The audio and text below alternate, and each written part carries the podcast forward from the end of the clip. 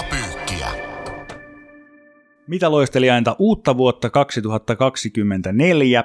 Tämä on kuluvan vuoden ensimmäinen liigapyykkijakso. Toivottavasti nakit ja perunasalaatit ja uuden vuoden tinat, tinahöyryt on hengitetty keuhkoihin. Topi Nättinen, teitkö uuden vuoden lupauksia? En tehnyt. Joo, ei me, me ei luvata mitään, että mennään sieltä, mistä rima on matali jatkossakin. Kyllä, ellei jopa sieltä, missä sitä ei ole ollenkaan. Menneen liigaviikon, joulun jälkeisen liigaviikon ylivoimaisesti tuli kuumin, kuumempi kuin se sulatina. Puheenaihe oli Nick Richin pimahtaminen Turkuhallissa to- viime viikon torstaina. Tuomiot on jaettu, lauselmat on annettu, kahdeksan ottelua pelikieltoa. Keskustelu pyörii tällä hetkellä ehkä sen ympärillä, että onko Richin kärppäura paketissa. Jos käydään toi tapahtuma läpi. Käydään vaan. Richie tuli toisen erän lopussa kärpät TPS, äh, TPS kärpätottelussa kulmavääntöön Markus Nurmen kanssa TPS kultakuupan ja paino hänet ensin niskasta jäihin konttausasentoon ja sen jälkeen tuli isku takaraivoon, kultakypärä bugas siinä vaiheessa ja sitten tuli vielä useita lisäiskuja päähän ennen kuin tuomaristo meni väliin. Tästä kahdeksan ottelua. Tapahtuma itsessään, niin se oli hyvin poikkeuksellinen. Mullakin tuli sellainen olo, että onko tämä nyt ihan oikeasti joku, voiko tässä olla sellainen tapaus, että Richie käsittää ja ajattelee, että näin on aina ollut. Että hän- on, hän- on tavallaan toiminut ehkä jossain muualla näin. Toi, niin, toi oli kuitenkin liigan mittapuolella aika poikkeuksellinen tempaus. Semmoinen tempaus, mikä tulee jäämään historiaa ihan selvästi. Siis ei, ei tommosia tuu. Semir Penamor, Ville Peltonen, sekin oli toki European Trophy-ottelu, mutta Suomen kaukaloista varmaan nopeasti tästä lähihistoriasta nousee. Ja jos puhutaan siitä hänen pohjois-amerikkalaisesta historiasta ja mitä siellä koodiin kuuluu, niin sielläkin ymmärrykseni mukaan koodistossa on se, että maassa makaavaa ei lyötäisi. Että se yksi semmoinen horjahtava, kaatuva lyönti niin kuin hyväksytään, jos kyseessä on esimerkiksi tappelu. Mutta tässä ei ollut tappelu, tässä ei ollut kahta osapuolta, ja tässä ei ollut yksi kaatuva, horjuva isku, vaan oliko se liikan kurinpito lauselman mukaan viisi lyöntiä siinä vaiheessa, kun Markus Nurmi oli jo siellä maassa, ja hän selvästi vain ja ainoastaan yritti itseään puolustaa. Hän oli täydellisessä kilpikonnassa, niin se lisää todellakin sitä shokkia, mikä itsellekin tuli. Sitten jos kaksi pelaajaa maassa mätkii toisiaan, niin se, sen mä vielä ehkä voin antaa anteeksi, mutta tätä ei kyllä pysty antaa anteeksi millään. Tähän levisi ihan Pohjois-Amerikkaan. Suomalainen ihminen hän on hyvin herkillä, kun jossain Suomi mainitaan. Torille. torille. Sportsnetit ja Spidin Chicletsit ja muut on sitä jakaneet. Aika monessa yhteydessä on myös kiinnitetty huomioon siihen tuomaritoimintaan. Siinä on päätuomari vieressä, joka ei mene siihen väliin. Sehän näyttää nyt tässä klipissä tosi huonolta. Se, Se näyt, näyttää. Se, se näyttää siltä, että just, että jos Puolan liigas kävisi noin, josta käännettäisiin nyt niin, että tulisi mulle jostain, niin kyllä mäkin olisin siihen, että what is referee doing, pistäisin. Mutta mun käsityksen mukaan, mitä on tästä keskustellut ja selvittänyt, niin tuomarit meni tässä nyt aika nenä kiinni by the book. Eli päätuomari ei puutu tilanteeseen, vaan seisoo näköetäisyydellä ja ra- ottaa tavallaan omalle kovalevylleen kaiken, mitä tapahtuu. Se linjuri vaan sattuu olemaan siellä siniviivalla. Niin ja vielä sillä ristisiniviivalla, että hän tulee niinku sieltä vielä kauempaa Joo. kaukalon toiselta puolelta. se kesti kuin ikuisuuden, että siihen mentiin väliin. Mutta että olisiko ollut paikalla, että päätuomari olisi jo puuttunut siihen. Oli kuitenkin kysymyksessä yksipuolinen päähän hakkaaminen. Muistan pienenä, kun Jyväskylässä oli semmoinen kaupunginteatterin esitys, jonka nimi oli Hätä ei lue lakia. Ja kysyin sitten äidiltäni, että mitä tuo tarkoittaa. Niin tässä oli mun mielestä semmoinen tilanne, että säännöissä ja protokollissa varmaan lukee jotain. Mutta jos toinen ihminen hakkaa toista maassa makaavaa ja sä olet metrin päässä, niin kyllä mun mielestä mun jossain sisäisessä ymmärryksessä on se, että väliin mennään, heikompaa puolustetaan. Totta kai erotuomarit miettii niitä sääntöjä. Siinä just niin kuin sanoit, että seurataan sitä tilannetta, mitä siinä tapahtuu. Ja se saattoi olla myös ihan kyse siitä, että päätuomari meni ihan shokkiin. Mutta jos siirrytään nyt siitä paljon myöhennetystä ja varmasti kaikki samaa mieltä tästä tilanteesta, täysin tuomittavaa, rangaistus hyvä, niin miten se kärppien tilanne? Miten kärppien pitää nyt reagoida? Asiahan ei ole ihan niin yksinkertainen, että, että kärpät voi nyt vuoden vaihtuessa ilmoittaa Nikille, että että me irtisanotaan sut, koska tämmöistä pelaajasopimustahan ei voi irtisanoa. Että siihen tarvittaisiin molempia osapuolten suostumus ja sopimuksen purku. Jos ei häneltä tule semmoista impulssia, niin kärpäthän jatkaa Nick Richin kanssa samaa tietä. Näin mä uskon, siellä löytyy niin paljon rahaa kiinni, ja tämä maailmahan myös toimii sillä tavalla, että tulee uusi kohu. Haluttiin me sitä tai ei, tulee uusi puheenaihe. 24. ensimmäistä Nick Ritsi voi pelata seuraavan kerran, niin tässä välissä kyllä kerkeää tulla jotain.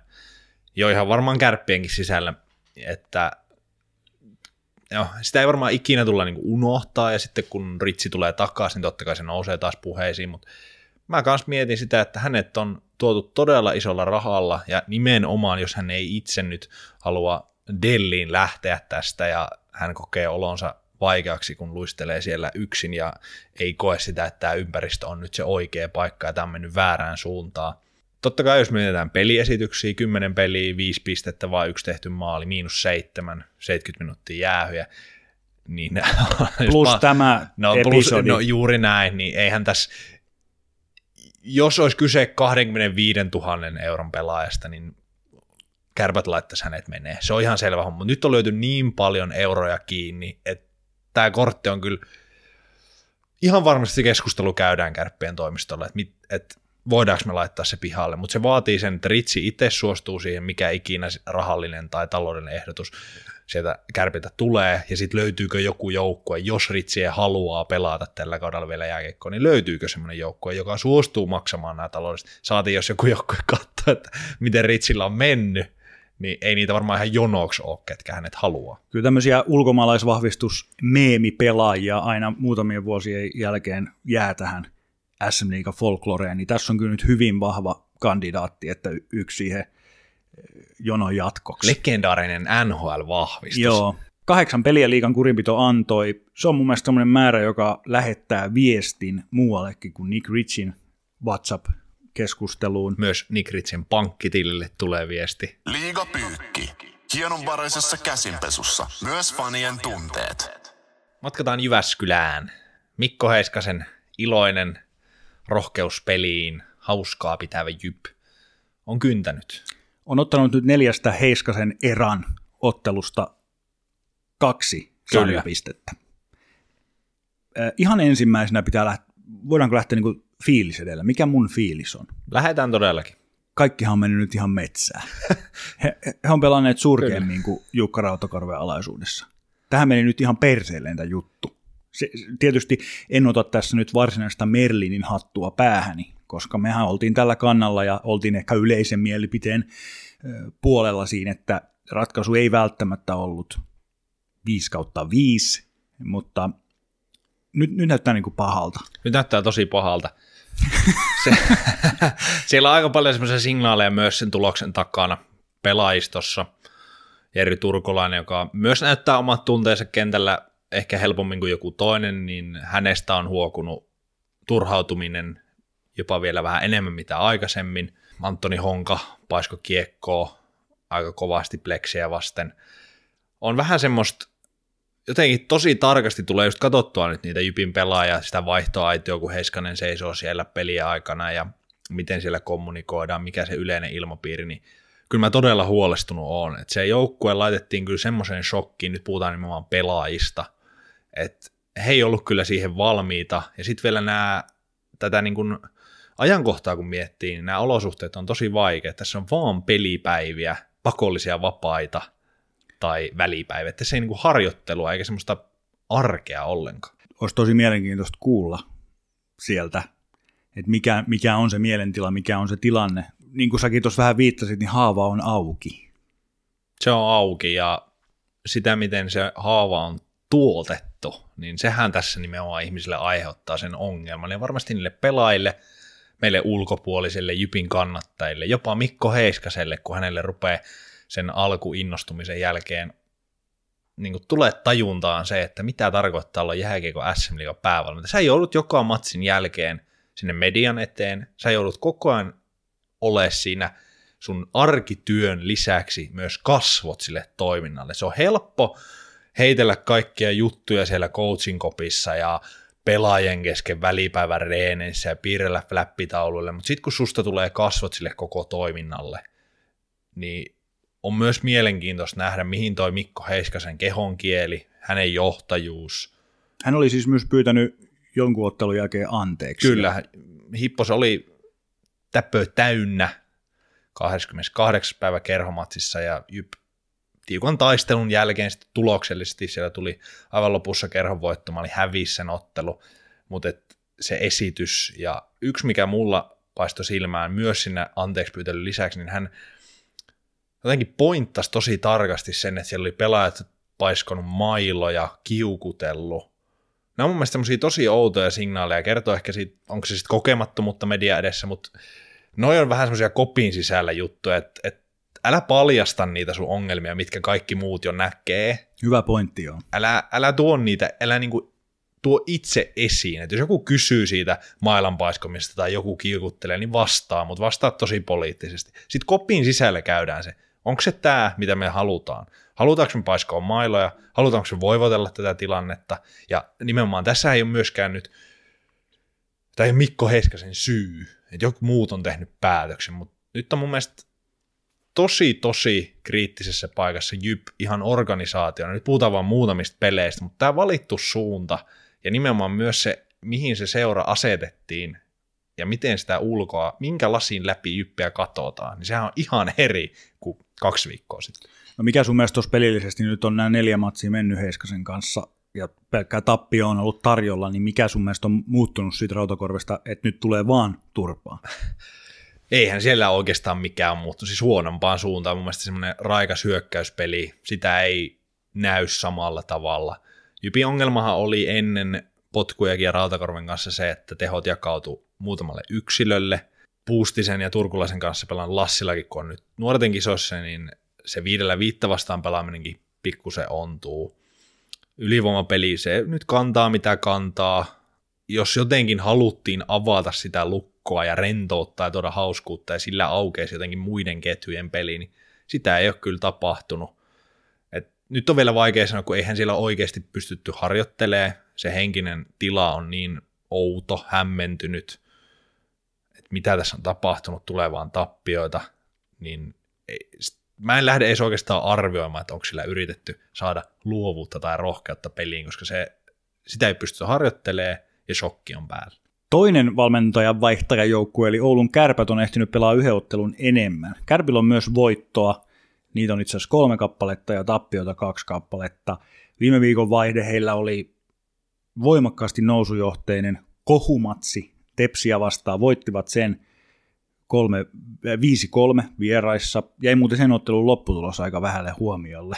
Sattan... Munkin piti ihan illan, että kumpi pelin voitti. Joo. Ja sitten oli henkisellä tasolla nyt mä puhun, ollaan aiemminkin puhuttu siitä luottamuksesta siellä kärppäyhteisössä ja, ja, ja Oulussa, niin oli henkisellä tasolla, mä aistin, että yksi ottelu oli enemmän kuin yksi ottelu lauantaina, kun he voittivat Tapparan. Sen jälkeen tuli hyvin tunnepitoista, positiivista, herkkää viestintää ympäri sosiaalista mediaa siitä, että miten se voitto otettiin ja mikä oli peliilme. Tuntui, että se nousi yhdessä illassa jonkunlaisen käännekohdan asemaan se ottelu. Näinhän sitä voi ajatella seurojen historiaa ja käännekohtia. Jostain se käännekohta aina rakentuu. Jos miettii sitä tapparaottelua ensimmäisen erään neljä jäähyä, ensimmäisen erän loppukin vielä kolme vastaan alivoima. Kärpät selvisi, yleensä oli varmaan vähän shokissa, että mitä, sitten tappara meni 2-0 johtoon, niin osa varmaan rupesi sitä saunavuoroa miettiä mutta sitten jostain tuli, ja tämä on mun mielestä se, että jos olisi pyyhkinyt tuosta 5-0 suoraan, niin se ei olisi ollut ehkä käännekohta, mutta oli alakynnessä, jäähyili, joutui tappiolle, ja sitten sieltä jotenkin kasas itsensä ja meni vielä selvään voittoon, niin kyllä mä kans aistin sen, että nyt oululaisyleisö sai jotain semmoista – ihan niitä maalien tuulettaminen, se yleisön reagointi, siellä oli taputettu seisaltaan pelin jälkeen ja pelin lopussa. Niin näin se voi kääntyä. Mä en vielä innostu liikaa, koska kyse on Oulun kärpistä. joka on ollut tosi ailahteleva tälläkin kaudella. Ja kyse oli nyt yhdestä ottelusta. Yhdestä ottelusta. Ja Mäntymaan otanta on nyt se viisi peliä. Ehkä pitää samalla tavalla hiukan katsoa, kun katsottiin nyt Heiskasen tapauksessa. Mäntymä oli siis Kalevalle, Kalevalle itse avannut sitä, mitä on pelillisiä muutoksia tehty. Se on myös ihan nähtävissä. Siis Kärpäthän oli paljon semmoinen aktiivisempi, vähän enemmän loose cannon niin kuin positiivisessa mielessä, että ajetaan maalin taakse. Ja oliko niin, että niin kuin ydinasia oli se, että karvausta on nostettu sinne vastustajan maaliviivan tasolle? Kyllä, ja just sillä oli apuvalmentaja Siifosen mukaan haettu sitä, että saadaan vaan pelaajat aktiivisemmaksi, jalka liikkeelle, annetaan lupaa, jopa ehkä vaaditaan sitä, niin automaattisesti siitä pelistä tulee hieman pyörämyrskymäisempi, joka voi jossain vaiheessa sitten kostautua, mutta tämmöisessä energian vapautushetkessä lauantai-illan kotimatsissa, niin mun mielestä todella hyvä taktinen valinta, että pitkässä juokse pitää tehdä fiksusti, mutta nyt tässä tämmöisessä energianvapautusvaiheessa tosi hyvä valinta. Joo, ja kun se tuntuu olevan äh, todella iso ja keskeinen kysymys nyt esimerkiksi näissä valmentajapotkutapauksissa, että miten se joukkue pelaa, enemmänkin kuin se, että mikä se tulos on. Just kärppien kohdallakin tuntuu, että se keskustelu oli hiton paljon sitä, että miltä se näyttää ja miten se pelaa. Niin tonhan saa, tollahan saa nopeasti ihmisiä puolelleen, että näyttää jo tollaisella muutoksella, että nyt me mennään. Ja nyt me tehdään siitä viihdetuotteesta kuitenkin niin kuin näyttävämpää ja ehkä laitetaan vaan yhteiseen kassaan, sen ottelutapahtuman kassaan rahaa sille, että tehdään siitä nopeampaa ja viihdyttävämpää vielä ennen kuin ruvetaan katsoa sitä sinne tuloksen asti. Näin on. Siis tosi hyvä pointtia tässä, kun näitä kahta tarinaa pohtii Jyppiä, joka selvästi on seurajohdon ja urheilujohdon mukaan halunnut juuri jotain tämmöistä aktiivista tai rohkeaa. Pelipaikatonta. Pelipaikatonta, ai että.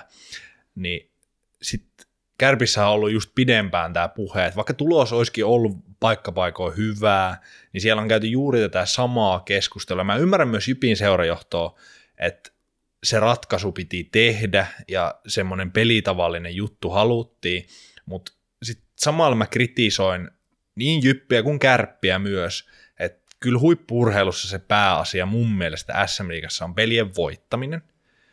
Totta kai viidebisnes pitää saada yleisö puolelleen, silti ihan sama miltä se siellä näyttää, niin esimerkiksi Pekka Virta, jos miettii, että hänen pelihän näytti monille hyvältä ja se oli vallankumouksellista ja hän on pelitapaan eroa ja kaikkea muuta, mutta hänestä ei puhuta semmoisena, ellei hän olisi Kalpan kanssa mennyt finaaliin ollut kahden voiton päässä Suomen tai voittanut Rauman Lukon kanssa Suomen mestaruuden, tai Pep Guardiola jalkapallossa.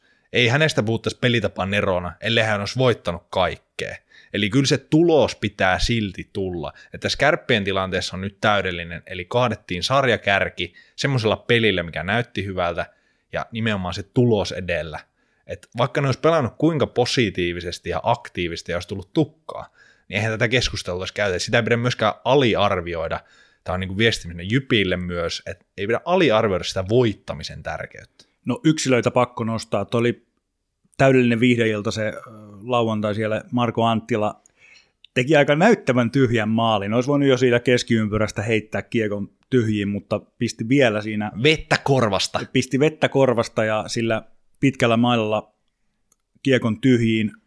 Anttila ja sen elosketju kärppien tämän kauden suurin onnistuja tässä vaiheessa. Sen lisäksi Teemu Turusen ihmeparantuminen pitää nostaa esiin, eli hän oli jo pudotettuna kokoonpanosta ja palasi sinne lopulta sittenkin kokoonpanoon, ja sulla oli tästä, että mitä, mi, kuka oli saatu paikalle? en tiedä oliko heitä yksi vai kaksi, mutta joku maan parhaista manipuloijista sinne oli varmasti tilattu. Kyllä, mutta sitten ihan ehdottomasti, siis joo, Turunenhan on ollut tämmöinen kantava voima jo pidemmän aikaa, hän on nostanut tasonsa, mutta Conor Banamanilla neljän ottelun maaliputki, seitsemän ottelun otannalla 6 plus 3 tehopisteet. Hänestähän jo tämmöistä Casey Wellmania leivottiin tuossa aikaisemmin, mutta hän on nyt semmoinen erityinen, seuraa tätä pelaajaa. Hän on ehdottomasti niin Gritsi tuli joukkueeseen ja Björkvist, Banaman, Ritsi oli ketju. Ja sitä aluksi vähän miettii itsekin, että no nyt on kyllä telaketjua ja surkealla itseluottamuksella 17 peliä 0 plus 0 Bunaman siinä, että tosta ei tule mitään. Mutta jotenkin se Bunaman heräs siinä. Se on niin kuin hämmentävä juttu. Muistan, kun katoin, hän pelasi IFKta vastaan ne kaksi ottelua, ne oli ihan katastrofeja, mutta sen jälkeen siellä samalla ketjulla jatkettiin, oli Raumalla peli, missä hän teki tämän nyt pitkään aikaan ensimmäisen maalin. Niin siinä oli jotenkin semmoinen olo, en mä tiedä mistä se tuli, että, että nyt voisi aueta tämä homma. Ja sitten itseluottamus kasaantuu itseluottamuksen päälle. Tässä pitää taas niin muistaa, että hän ei ole huono pelaaja.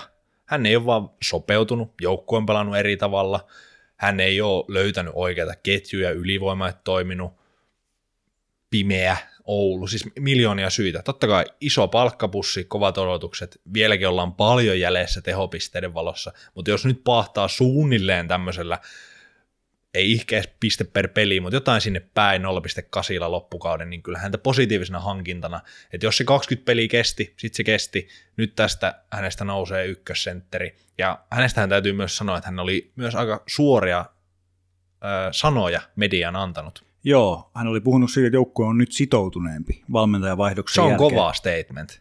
O, se, onko se sun mielestä poikkeuksellinen? Ky- kyllä se mun mielestä varsinkin ulkomaalaispelaajalta OK pitäisi taas tietää kieli että onko käännös miten tapahtunut. Niin mä tiedän, niin commitment, niin onko, mut, se, mut, onko se vähän pehmeämpi englanniksi? Niin, mutta tämmöinen ulkomaalaispelaajat, jotka on to, usein ainakin oma kokemus tosi sitoutuneet tai sitten aivan artisteja, eli ihan mustavalkoisia. Ja harvoin esimerkiksi kun joukkojen sisällä suomalaiset myrkyttää valmentajia ja puhuu paskaa, niin ulkkarit on se, hei, he, he's our coach, he's the boss. Niin kuin, et, tavallaan niin kuin, joo, vähän tämmöiseen jenkkityyliin loppuun asti luotetaan, vaikka joo. sisimmästä tiedetään. Niin sitten jälkikäteen selkään puukottaminen. En usko, että se oli tarkoitettu Marjamäelle se viesti, se oli vaan intuitiivisesti hyvässä fiiliksessä. Niin se on varmaan niin, just, että enemmän eteenpäin katsovasti niin, sanottu Kyllä, kuitenkin. mutta, mutta tota, kertoo vaan siitä, että selvästi jotain siellä joukkoissa tapahtunut, ja jos vielä pikkusen tämä kärppää hommaa pohtii, hehän tarvitsivat, vaikka potkut annettiin oudossa ajankohdassa, ja sijoitus oli ihan riittävä, niin kärpät hän tarvitsi sitä refresh-nappulaa, uudelleenkäynnistystä verrattaa vaikka nyt Jyppi, niin kyllä tämä alku on ollut tosi positiivinen, tosi tärkeä ja nimenomaan myös sen kannalta, että siellä uudet yksilöt Panamanin johdolla rupeaa nousee. Tomi Karhu, Karhunen on nyt kärppämaalilla stuntannut, hän, hän, hänet hän haluttaisiin nyt Ouluun kymmenen vuoden sopimuksella. Tässä on nyt tietysti hyvinkin voimakkaasti sidonnaista se, että mitä Helsingin IFK tekee onko sun mielestä nyt liikaa, tota, ollaanko tässä tekemässä liian nopeita johtopäätöksiä Karhusen suhteen? Pikkusen liian nopeita. Tunne ohjaa tätä tekemistä, pari peliä, kovat näyttöhalut, pääsee joukkueeseen, joka on nyt pelaajien mukaan hyvin sitoutunut. Ei pidä tietenkään väheksyä hänen otteitaan, hän on huippumaalivahti, hän on näyttänyt, hän on kokenut, kokenut ammattilainen. Siinä ei ole kahta puhetta. Nämä kaksi joukkueet, missä hän nyt pyörii. Eli IFK on sopimuspelaajana, kärppien stunttipelaajana. Näissä joukkueissa ei ole hänellä paikkaa. Näinhän se nyt vaan on. Niklas Kokko ja äh, Niklas, Westerholm. Niklas Westerholm on kärppien ykkös- ja kakkosmaalivahti.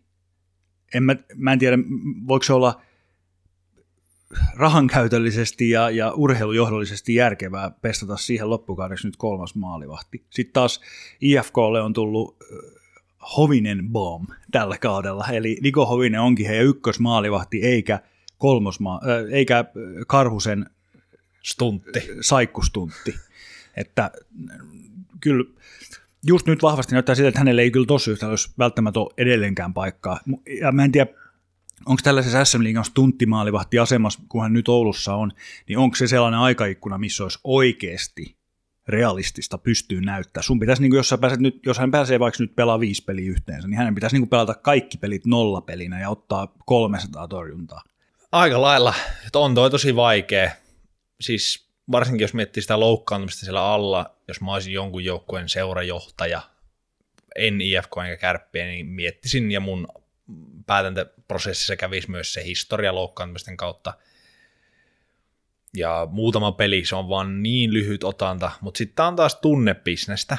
Tämä on tosi vahvasti semmoista nopeiden tilanteiden Mestari maalivahdin koti, paremman huomisen ajattelua tämä urheilu, vaikka se on kuinka olevina ammattilaisia ja ison rahan tyyppejä tekemässä päätöksiä, niin kyllähän tässä historiassa on nähty aika moisia päätöksiä. Nyt olisi tosi mielenkiintoista kyllä olla kärpäsenä katossa tai linjoja pitkin kuunnella, kun Topias Salmelainen ja Mikko Myllykoski käytetään dialogia, että mitä tässä tehdään, ja myös se, että mitä Jan Lundel, esimerkiksi mitä hän nyt sanoo.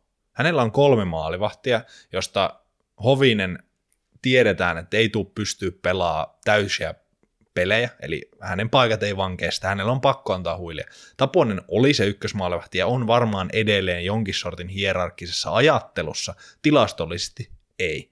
Karhunen, jos nyt pelaa vaikka sen 5-6 matsia, mikä olisi jo sitten, ottaisi voitot vaikka 5 kautta 6, torjuntaprosentti kuin 92, hype nousisi, niin on vaikea tilanne. Että sitten taas IFK, tai jos mä mietin, niin ei hän kannata päästää irti. Mutta sitten taas jos kärppii miettii, kokko, ihan kirjoittamaton kortti, nuori pelaaja, voiko lähteä kevääseen. Westerholm aloitti hyvin, oli marraskuussa esimerkiksi liikan parhaita maalivahteja, mutta nyt edelliset ottelut, torjuntaprosentti 75, 87, 86, 87, 80. Ja tämäkin oli jo signaali, että Karhunen pelasi kaksi peliä putkeen. Niin kärppinä mä tavallaan voisin jopa ymmärtää, mutta sitten kun sielläkin on rahaa aika moneen paikkaan, nyt Ritsi, Marjamäki, kolme maalivahtia, haluttaisiin varmaan pelaistoonkin lisätä niin kenttäpelaajia, niin on kyllä tosi mähmäinen tilanne. Mutta mä uskon, että jos Toppari Salmelainen malttaa, niin hän kotiuttaa Karhusen ja vältetään ne edellisvuosien, koska sitten se pahin antaa kärppiä, eka viikko, hovine, nivunen box, sitten se on epävarmalla tapoisella playerei. Liiga Pyykki. Mankelissa kaikki päätuomarista popparimyyjään. Napakka IFK-osuus vielä tähän. Heillä pelaajaliikennettä tapahtui joulun jälkeen Vincent Patrick Marleux, hyökkääjä, ja Oskari Manninen Tapparassa tilaa ei ollut, siirtyi IFKn puolustusosastolle, jossa tilaa sitä löytyy. Lyhyesti toi Marleux tuli sportottelussa lauantaina kotiyleisö eteen, heitti kaksi byyriä, This is amazing ottelun jälkeen. Aika, I love this town. I love this town, what, what a city. Loistava sisääntulo. Kyllähän tuosta varmaan punannuttu kannattajat sai uudelle, uuden vuoden juhliin yhden puheenaiheen.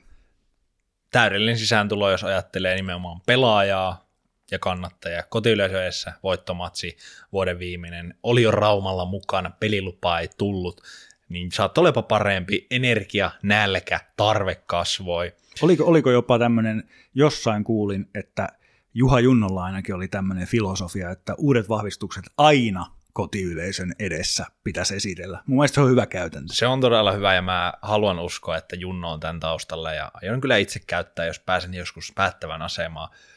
Maaleja jos pohtii, Jorsti heitti Lehterämäisen lätyn sinne ja Marlö paino kiekon reppuun. Se on aina hyvä, jos raitin pelaaja löytää oman paikkansa ylivoimasta.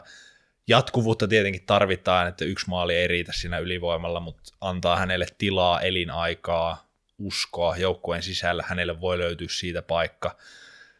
Joni Ikonen on sillä paikalla täydellisesti epäonnistunut, Martin on nyt ulkona, niin sinne tarvitaan myös semmoista raitin pommittajaa oikeasti. Toinen maali oli myös päättäväinen hyvää työtä.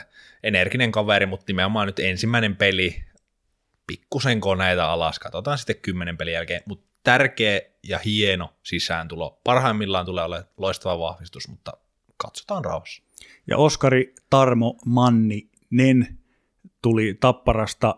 Hänellä sitten lopulta ei tilaa siellä löytynyt siellä Tapparan pakistossa, varsinkin kun sinne tuli kauden aikana sitten Vitkovskia ja Juolevi. Juolevi tuli, tuli niin ikään moni pelaaja pelaa pienemmillä odotuksilla, pienemmissä liigaseuroissa. Hänkin on kokenut pelaaja, lähti Tampereelle, oli mielestäni oiva lisää sinne kolmospariin Tampereelle, mutta ei saanut sitä paikkaa, tuli uusia pelaajia, ei ehkä itsekään pystynyt pelaamaan sillä tasolla. Tavallaan mä just näen, että totta kai piti hankkia, markkinat ei, ei sieltä ketä tahansa saa. Hän on pääkaupunkisaadulta kotoisin, mun mielestä tosi looginen, että hän sinne menee. Niin, ja 500 ottelun liigapelaaja kotimainen on kuitenkin mun mielestä hyvä hankinta. Ehdottomasti. Hän on laatupakki, KKssakin siellä on yksi kausi plus minus tilastossa, niin komeili todella korkealla. Siis lähinnä nimenomaan tässä nyt kiinnostaa se, että miten hän itse sopeutuu ja minkälaiseen rooliin hänet laitetaan. Että jos hän saa vaan jatkaa sitä omaa peliä pelata 18-20 minuuttia semmoisessa tasapainottavassa roolissa, aivan loistava hankinta. Hänestä tämä homma ei tule jäämään kiinni, että miten IFK menestyy, mutta aina mä jätän siihen semmoisen pienen, että nyt on isot valot. Kaikki on sanottu IFK loukkisumasta, nyt se on taas päällä, mutta oliko niin, että olet kerännyt todisteita, että lumen vaikutuksestakin on kysymys?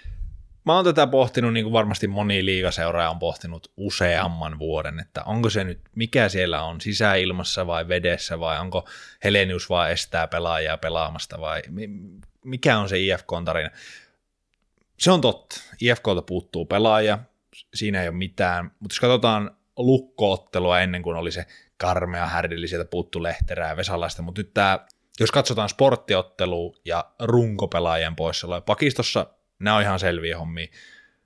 Luke Martin, Aaron Kiviharju, Petteri Lindbom, Otto Salin, OK, nuorten kisoissa, Kotkansalo.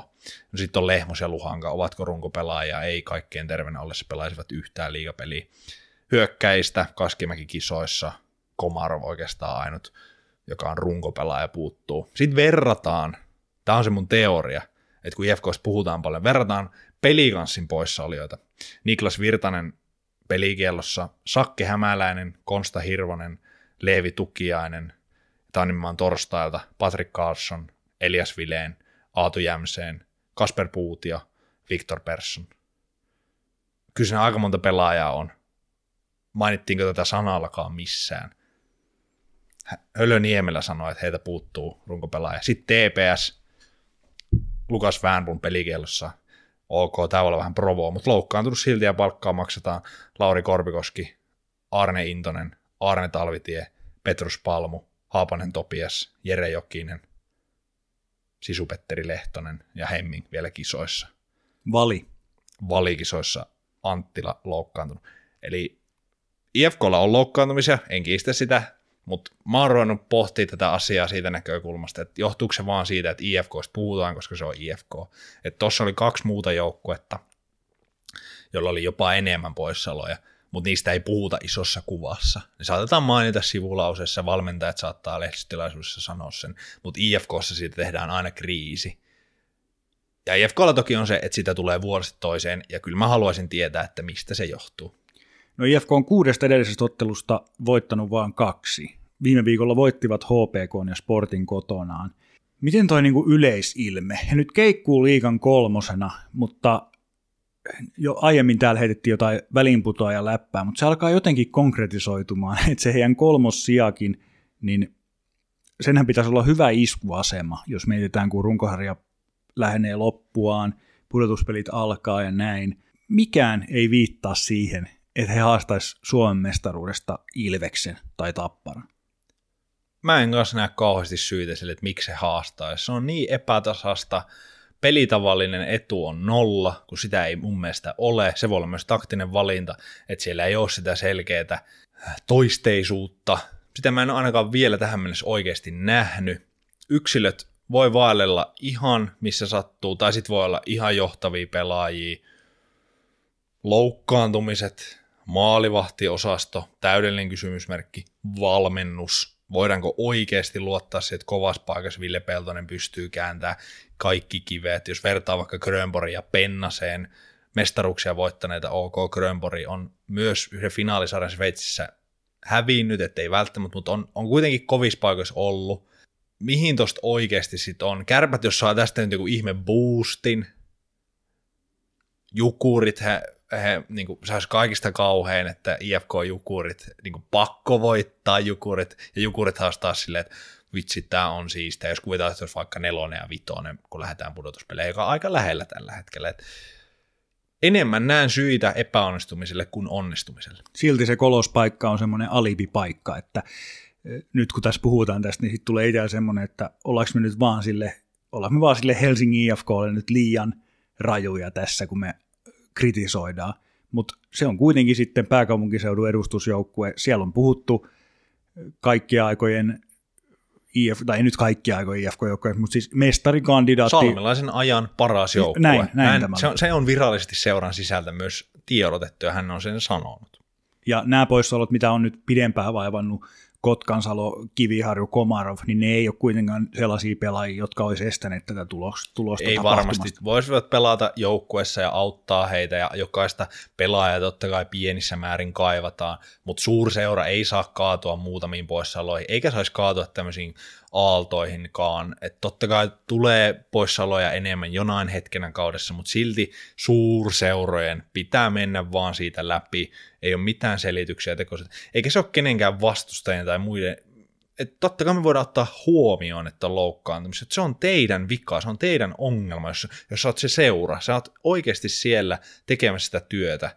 Joskus käy huono tuuri, sille ei voi mitään, mutta kaikilla tässä on samat pelit, sama pelimäärä, niin jostain syystä sille seuralle vaan niitä tulee, niin ei sitä voi ajatella, että no niillä on ne loukkaantumiset, ei arvioida niitä niin. He osallistuvat tähän sarjaan ihan samalla tavalla kuin kaikki muutkin. Pelitapa etu nolla, niin kuin sanoit, ja toisteisuus puuttuu, mutta on siellä näitä yksilöitäkin. Kristian Vesalainen, 14 edellistä ottelua mennyt nyt ilman maalia. Sitten tämäkin on vähän kaksiteräinen miekka, että olisiko hän onnistunut paremmin jossain toisessa joukkueessa, jos olisi joku selkeämpi pelitapa, joka näkyisi asiantuntija nättiselle. Niin, se on totta. Samalla hän on kyllä yksi semmoista pelaajasta, joka varmasti nauttii siitä vapaudesta, ainakin omassa päässään. Mutta sitten tullaankin siihen, että onko pelitapa tehty sitä varten, että pelaajat lukitaan vai pelaajilla antaa tukea. Ja sitten on, ja sit on ma- takavuosien maalipörssin voittaja Julius Nättinen, joka niin ikään on vähän joutunut sellaiseksi takarivissä hiihtäjäksi kuitenkin tuolla IFKssa. Ei ole sellaista tulosta tehnyt, mihin hän varmaan parhaimmillaan pystyy. Ei todellakaan kuusi peliä nyt kiikareilla. Ei varmasti ole se, mitä hän itse odottaa, mitä seura odottaa. Ja just oikein, että mihin nuo pelaajat laitetaan, vaikka Vesalainen nätti, ne on kärkiyksilöitä, pelaako kuka pelaa Lehterän kanssa, mihin tämä Marlöö laitetaan nyt – Juha Jääskää pelutetaan monessa eri kohdassa. Mun mielestä hänestäkään ei saada sen takia parasta irti. Laituri, sentteri, ykkös, kakkos, kolmos, missä mennään. Ja sitten kyllä mun täytyy myös sanoa, että mikä se IFK neloskenttä ikinä tulee olemaan semmoinen oikeasti vahva, mikä tulee olemaan myös Ilveksen ongelma, niin Tapparaan ja Kärppiin esimerkiksi verrattuna tässä kärjessä, niin Arttu Hyryn, Marko Anttilan neloskenttä – nyt Antti Roiko on vielä tuonut siihen hyvää kiekollisuutta. Sitten on taas Tapparalla Filip Granaat, Otto Rauhala ja oikeastaan ihan sama kenet lyöt siihen. Niin nämä on vaan semmoisia sylinterejä, mitä esimerkiksi IFKlta ei vielä eikä oikein tunnu, että missään vaiheessa Peltosen aikana on löytynyt. Tapparasta puheen ollen kupla puhkesi jo toista kertaa tällä kaudella. Kolme ottelun tappioputki on tällä hetkellä päällä. Se huipentuu tähän kärpät sulamiseen lauantaina. Sen lisäksi hävisivät Sportille ja Sille viime viikolla. Nythän olisi kaikki aikojen iskun paikka siinä vieressä Ilveksellä, mutta siltikin, vaikka Tappara hävisi nyt, niin heillä on kuntopuntariin katsottuna siihen varaa. Näin on, 10 ottelun kuntopuntari 19 pistettä, sija yksi. Eli tämä on sen huippujoukkueen, kun käytännössä voitat kaikki matsit, niin se kestää kaksi-kolme tappiota. Se ei kaadu se koko systeemi siihen, että tulee tappioita, tulee yksi huono viikko. Tapparahan tietenkin katsotaan niin kuin pitääkin katsoa tosi tiukan kamman läpi. Tämä on kriisi jo heille, että kolme matsia se, se pointataan, mutta onko se siellä joukkueen sisällä kriisi?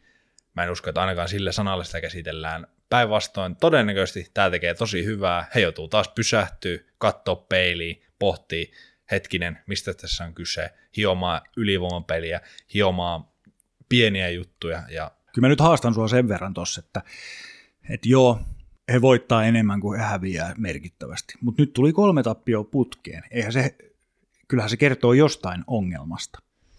Niin, jostain ongelmasta niistä yksittäisissä peleissä, mutta jos pelataan 60 peliä tässä kaudessa – ja he tulee nyt häviämään tällä tahdilla. Ok, siis, no mä käännän. Luuletko sä, että ne häviää nyt yhdeksän peliä putkeen? Mä pidän sitä hyvin epätodennäköisen. Niin, eli voi tulla tappioputki, voi tulla neljän, viiden, kuudenkin ottelu. Aika vahvasti epäilen, jossain vaiheessa sitä saipaakin vastaan pelataan, niin sekin katkee. Mutta siis, joo, ei ole hyvä suoritus, ei todellakaan. Mutta jos Oulun peliä miettii, eka erä, jos olisi vähän parempi ylivoima, se on heidän vika, että se oli huono se ylivoima. Se ei ole kenenkään muu vika kuin tappara. Siitä pitää olla huolissa. Menivät 2-0 johtoon. Periaatteessa puolitoista erää pelasivat tosi hyvin, vierasmatsi, matkustaminen, et cetera, et cetera. Sporttipeli, niitä tulee kaikille, semmoisia pelejä, jos ajatellaan näin. Porissa tosi vaikea paikka tällä hetkellä, että ei ne niinku alta lipan katastrofisuorituksia, kaksi maalin tappiota, yksi rankkaritappio, siis yksi rankkari, jos nyt toisin, olisi vain kahden ottelu tappioputki, niin kyllä sä saat oikeasti tästä huolestua, ja mä saan huolestua, ja tappara kannattaa, että saa huolestua, mutta mä en usko, että sillä joukkueen sisällä ollaan yhtään huolissa. Ollaan jopa ihan tyytyväisiä, että nyt voidaan katsoa peili. Liiga Pyykki. Rumpu kuivaa SM-liigan märimmät päiväunet. Joulukuussa eniten pisteitä liigassa keräsivät Lukko, Jukurit ja Pelikaans. Nämä kolme joukkuetta on piristyneet selvästi syksyä kohden. Tota, tai voi sanoa, että Jukurit on ollut aika tasainen, mutta Lukko ja Pelikans on nyt pelannut vuodenvaihdetta kohde paremmin. OJhan jauhotti Tommi Niemelää tuossa jo he, Tapanin päivänä heti aika, aika huolella, kun Niemelä haukkui, että oli ihan täyttä paskaa ja, ja ärsyttää pelaajayhdistyksen ja liigan yleissopimus, kun ei saa treenata. Sen jälkeen Olli tarjoili siihen, että me ollaan toukokuusta asti jo valmistauduttu näihin peleihin. Nythän, nythän Jukurit hävisi kyllä viikonloppuna juurikin Pori Sille, eikö ne? Kyllä. Mutta muuten niin heillä, heillä oli aika, he, he jatkoivat tavallaan siitä, mihin he jäi tuossa syksyn mittaan. Ehdottomasti Jukurit on nousukiidossa ja se Porin ilta, se on vaikea paikka lauantai-ilta, matkustat sinne päivää ennen ja on semmoinen hyvä flow, toisella on tosi kova tarve voittaa, Silläkin hieman piristynyt se fiilis siinä, mutta kyllä tuo Jukureiden suorittaminen, mun mielestä nimenomaan se Outsein lausunto kuvaa sitä Jukureiden suorittamista, eli he on sitoutunut tuohon touhuun, mitä me ollaan täällä peräänkuulutettu jo ennakkojaksoista, eli tasainen nippu, siellä ei ole semmoisia suuria tähtiä, siis Huhtanen on nyt noussut ja hän on semmoinen kukko tunkiolla tyyppiä, ottaa ikioma areena haltuun. Ja tekee kaikkea maa ja taivaan väliltä, mutta se on muuten tosi jotenkin tasainen se joukkue. Eli siellä on hyvin selkeästi semmoisia pelaajia, jotka tietää, että täällä ollaan samalla tasolla, kaikille annetaan sama mahdollisuus, kaikilta vaaditaan samoja asioita, kaikki harjoittelee samoja asioita, kaikki sitoutuu samalla tavalla. Se lähtee nuorista nyt kisoissa olevasta Konsta Helenuksesta, menee Jarkko Immoseen, liikan vanhimpaan pelaajaan, ja pakko myös nostaa hattu siis Mika Tarvaiselle ja nyt Riku Heleniukselle, joka siellä maalivahtaja koutsaa, että jollain ilmeellä Jukurit on saanut sen Ruusu Korhonen kaksikon toimimaan ja nimenomaan toi, että toukokuusta asti on valmistauduttu, nyt saa suorittaa. Rauman Lukko meni CHL neljän parhaan joukkoon. Oliko tämä heidän Spengler Cup? No, en tiedä. Toi CHL on siis ihan miten joukkue sen sisällään käsittelee, niin se on, mä oon sitä mieltä, että tämä on niinku huonoin, jos häviät välierän. Että sä oot pelannut niinku kuusi ekstra matsia ja sit siitä ei jää joku, joku kai sitä muutaman kymmenen tonnia saa jotain palkintorahaa, mutta se voittaminen, Joo. se olisi jo useampi sata tuhatta ja sitten se olisi viirikatto. Christopher Mel Gibson tuli Pohjois-Amerikan grindaukselta, joka oliko se sitten sitä, lukkoon nyt loppukaudeksi, pääsi jo maaliinkin, kun Lepedev oli ilmeisesti oksentanut itsensä vaihtopenkille, näin jonkun otsikon. Gibson on siis, varmaan voi ajatella, että mieltää itsensä amerikkalaiseksi, että on elänyt elämänsä siellä aika pitkä. Näin mä uskon kanssa, että ei ole mikään semmoinen palaa kotiin tyyppinen. Varmasti jollain tavalla palaa kotiin, ehdottomasti Suomi on ollut hänelle tärkeä paikka, tai näin oletan, ja vaihtoehtoja, jos hän Euroopasta mietti, niin luulen, että se Suomi on ollut varmaan aika kärjessä, jos ajattelee semmoista helposti sopeutumista ja kieliä ja kaikkia näin poispäin. Mielenkiintoinen urapolku, harvinainen urapolku. Jännä nähdä, miten toi rupeaa kääntyä toi Lukon maalivahtipeli. Harvey aloitti tosi vahvasti, Lebedev oli umpisurkea, nyt on sitten tasaantui se maalivahtien pelaaminen niin kuin oli oletettavaa, että toinen pelaa vähän heikommin sitten pitkässä juoksussa ja toinen taas vähän parantaa. Et myös hyvä haku markkinoilta, ainakin nimeen. Sitten pelit näyttää sen, että miten homma toimii. Ja Harvin lähdöstä oli siis tulkittavissa, että oli tämmöinen niin perhesyyt ja sopeutuminen, että Rauma, Rauma, Rauma ei sitten ollut. Ei sittenkään pimeä Rauma. Joo, ei ollut ihan liikan pienin paikkakunta ja näin se iski. Näin se iski, mutta Lukko on semmoinen joukkue, joka unohdetaan, ei ymmärretä sitä, ei tiedetä onko se lintu vai kala, ja taistelee kotiedusta. Ja mä nyt nostan sitä edelleen, se Tomi Lämmisen UFA-putki, siinä on jotain varmasti tarttunut sinne reppuun, mitä se isossa maailmassa voittaminen tarkoittaa, peleissä itsensä ylittäminen, niin mä katson kyllä todella kunnioituksella tuota lukkonippua kevättä kohdin, koska siellä on se mun mielestä se työntövara on vielä olemassa, he ei ole vieläkään mun mielestä ulos mitannut sitä, ja sitten jos markkinoilta löytyy muutama täsmä, niin tos voi olla tosi kova haaste. Otetaan tuolta ihan bottomista yksi matchup. HPK ja KK ovat kiinni toisissaan sijoilla 13 ja 14. Tuli kuulija kyssäri, että riittääkö KKlla pudotuspeleihin asti. Ei riitä KKlla pudotuspeleihin asti. Ei valitettavasti riitä millään. On niin ailahtelevaa. Vaatisi jonkun semmoisen ihan älyttömän voittoputken. Ja siis nimenomaan tasaisuuden. Siis just tommoset voit voittaa. Eikö semmoinen on nyt nähty kerran keväällä 2013 Porinässiltä, ja semmoista ei ole sitä ennen tai sen jälkeen nähty, joten tämmöinen voittoputkin höpinä, niin se voidaan unohtaa. Niin, siis he voittaa Ilveksen vieraissa ja sitten he kotona menettää Saipalle pisteen.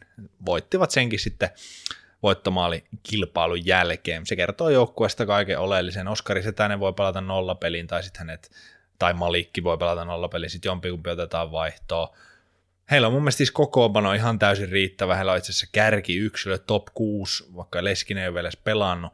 Emanuelssonkin tuotiin Dastuu pelannut pakeista tosi hyvin.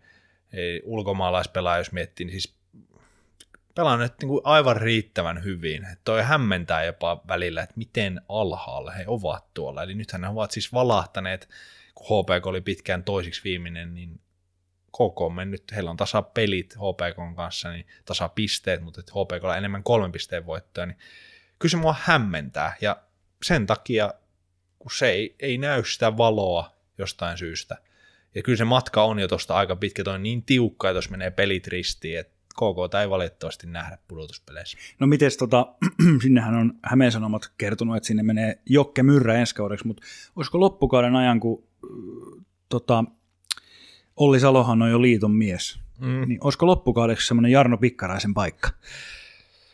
Tässä on nähty niin hämmästyttäviä potkuja, että mä en olisi yhtään yllättynyt, että Jarno Pikkarainen tai kuka tahansa kaivettaisiin tuolta naftaliinista ja hän tulisi KKC. Ei, siis en yhtään ihmettelisi, mutta KK on strategiaa ja miten he on huippukausia hyödyntänyt taloudellisesti. He on rakentanut tasasta varmaa pohjaa, ei ole lyöty kaikkien aikojen joukkueita ja näin poispäin, eikä ole lähetty sekoille sen rahan kanssa, niin mä uskon, että Olli Salo annetaan hiihtää tuosta maalia ja liuutella sitten väkisin, mutta totta kai siellä voi tulla toimistoon sellainen olo, että himskatti, me halutaan pudotuspeleihin, me halutaan ne pari kotiottelua, mahdollisesti jos päästäisiin vaikka puoliväli eri, me halutaan ne rahat, niin siinä mielessä varmasti laskeskellaan, että onko tämä se oikea herra sinne joukkuetta viemään.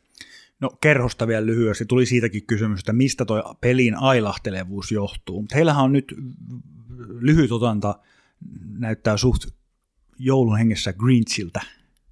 Näin on, viiteen otteluun neljä voittoa, kahdeksan ottelun kuusi voittoa, kahdeksan ottelun vain kahdesti ilman pisteitä, eli sehän on ihan voittavaa tekemistä, erittäin öö, nousujohteista tekemistä siihen joukkueen koko kauden mittaan.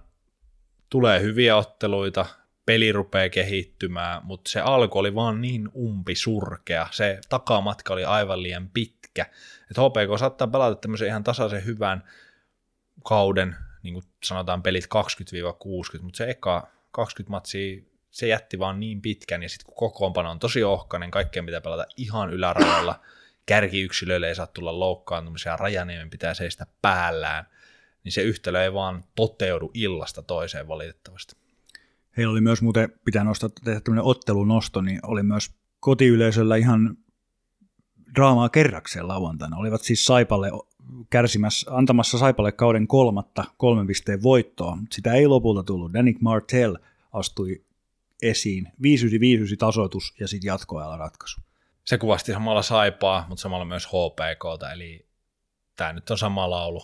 Saipalle ei saisi menettää pisteitä, nyt yhden menettivät ja olivat kyllä niin kuin todella, todella lähellä menettää. Tietenkin 60 minuuttia kestää peli, se on aivan sama, teetkö maali 24, 32 tai 59, 59 sinällä, että yksi täppä sinne taululle tulee, toki onko se sitten tasoitusjohto tai kavennusmaali, niin senhän peli on aikaisemmin voinut määritellä, mutta HPK on just tommonen joukkue, että ne pystyy kaivaa sitten jostain, mutta samalla toi oli menetetty piste.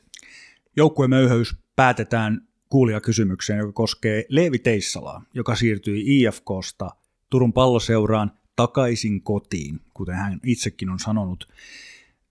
Ja, kysymys kuuluu, että oliko tässä diilissä joku häviäjä? Tämä oli perinteinen win-win. Jos se menee niin kuin Salmelainen IFKssa sanoi, että Teissalan tilalle tuotiin Marlö, että kai se sitten oli niin. Ja TPS sai pelaajan hyökkäyspäähän, he kaipaa luovuutta, ratkaisukykyä ja aina seura, on se mikä tahansa kuinka suuri, niin omat kasvatit luovat yhteisöllisyyttä, siinä tulee pikkunen merkitys lisää sille toiminnalle, niin pelaajalle, seuralle kuin kannattajille. Kuuntelet liigapyykkiä.